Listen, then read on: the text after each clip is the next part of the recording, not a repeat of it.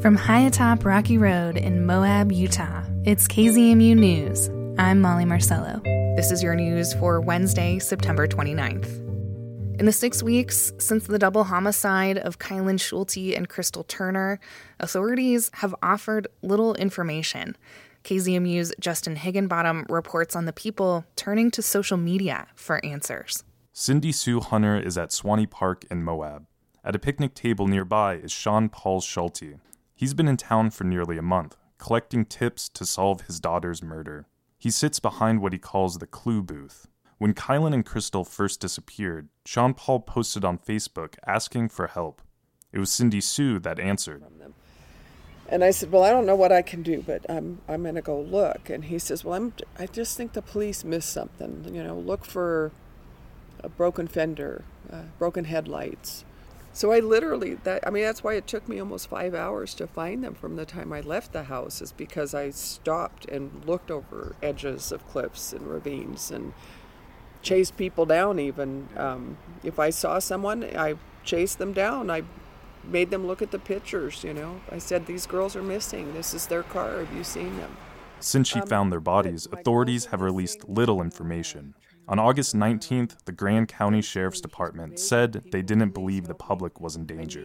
On September 17th, they said the murders weren't related to Gabby Petito's death, the Florida woman whose disappearance has captivated national media. you know, personally putting out a one line press statement that says not related. Why? You know, they're doing it to us again. Y'all are safe. Why? How are we safe? How is the case not related? Give us something. So Cindy Sue goes to Facebook every day for news. She scrolls slowly through pages sharing information on the case. Pages like Transparency for Kylan and Crystal, or Justice for Kylan and Crystal, which has over 10,000 members. It's run by Kylan's aunt, Bridget Calvert. as Kylan was growing up, I lived with my brother and her a couple times. I have 14 nieces and nephews just on that side, but she was the first niece. She was my little baby girl. Bridget first created the page to find her niece. Now it's a space where people from around the country post tips and questions and discuss theories. There's a timeline of where Kylan and Crystal were last seen. There's also information on Gabby Petito and Brian Laundrie's whereabouts. Many online sleuths following Gabby's case have now turned their eyes to Moab.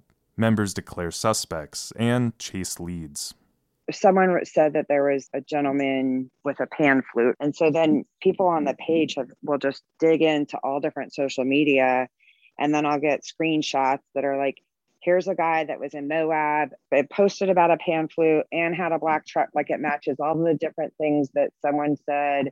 Bridget hopes the crowdsourcing will help, like it did to find Kylan and Crystal's bodies. The one thing we just keep trying to share is is to continue to spread the word as much as we can because Moab is such a vacation destination for so many people and there still could be that person who hasn't heard the story and was hiking with a GoPro or driving by with a dash cam and might have actual video footage that could help in the case and they haven't heard the story to know that they could help. On Monday, the page Transparency for Kylan and Crystal suggested followers call the Grand County Sheriff to demand an update. But Bridget thinks that goes too far. She's worried it could clog up phone lines. Yesterday, the Sheriff's Department released a statement saying tips from the public have benefited the case, and that forensic tests will take months to complete. Bridget has spent up to 10 hours a day sorting through messages and posts on her page. Other family members take turns and help. So when people are uh, diving into something, I feel like it's not even necessarily your regular true crime people. It's people that have started to really fall in love with who Kylan and Crystal are, or even just the idea of two lives that were kind, joyful, and happy and deserve an answer. If enough people help, she thinks that answer will come. Justin Higginbottom for KZMU News. If anyone was in the South Mesa area of the La Sal Mountains between Friday, August 13th and Sunday, August 15th, the Grand County Sheriff's Office needs you to contact them with anything you may have seen or heard. That number is 435 259 8115. There is a $20,000 reward for information leading to the arrest and conviction of the person or people involved in the double homicide. And Sean Paul Schulte is at Swanny City Park for the rest of this week, helping collect tips on his daughter's murder. He'll be at the park from 10 a.m. to 12 p.m. tomorrow and Friday. The outlook remains grim for the Colorado River Basin. A new five year forecast from the Bureau of Reclamation shows already historic low levels in Lakes Powell and Mead are on track to keep dropping. With our partners at KUNC, Alex Hager has the details.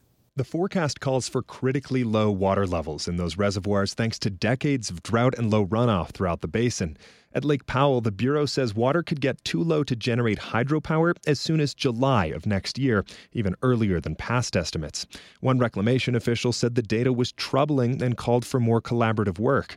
This latest forecast provides a more dire but perhaps more accurate assessment of the river's future. Models now use more recent data that factors in the effects of climate change. I'm Alex Hager. So called sundown towns once drove people of color out or didn't allow them to live within city limits.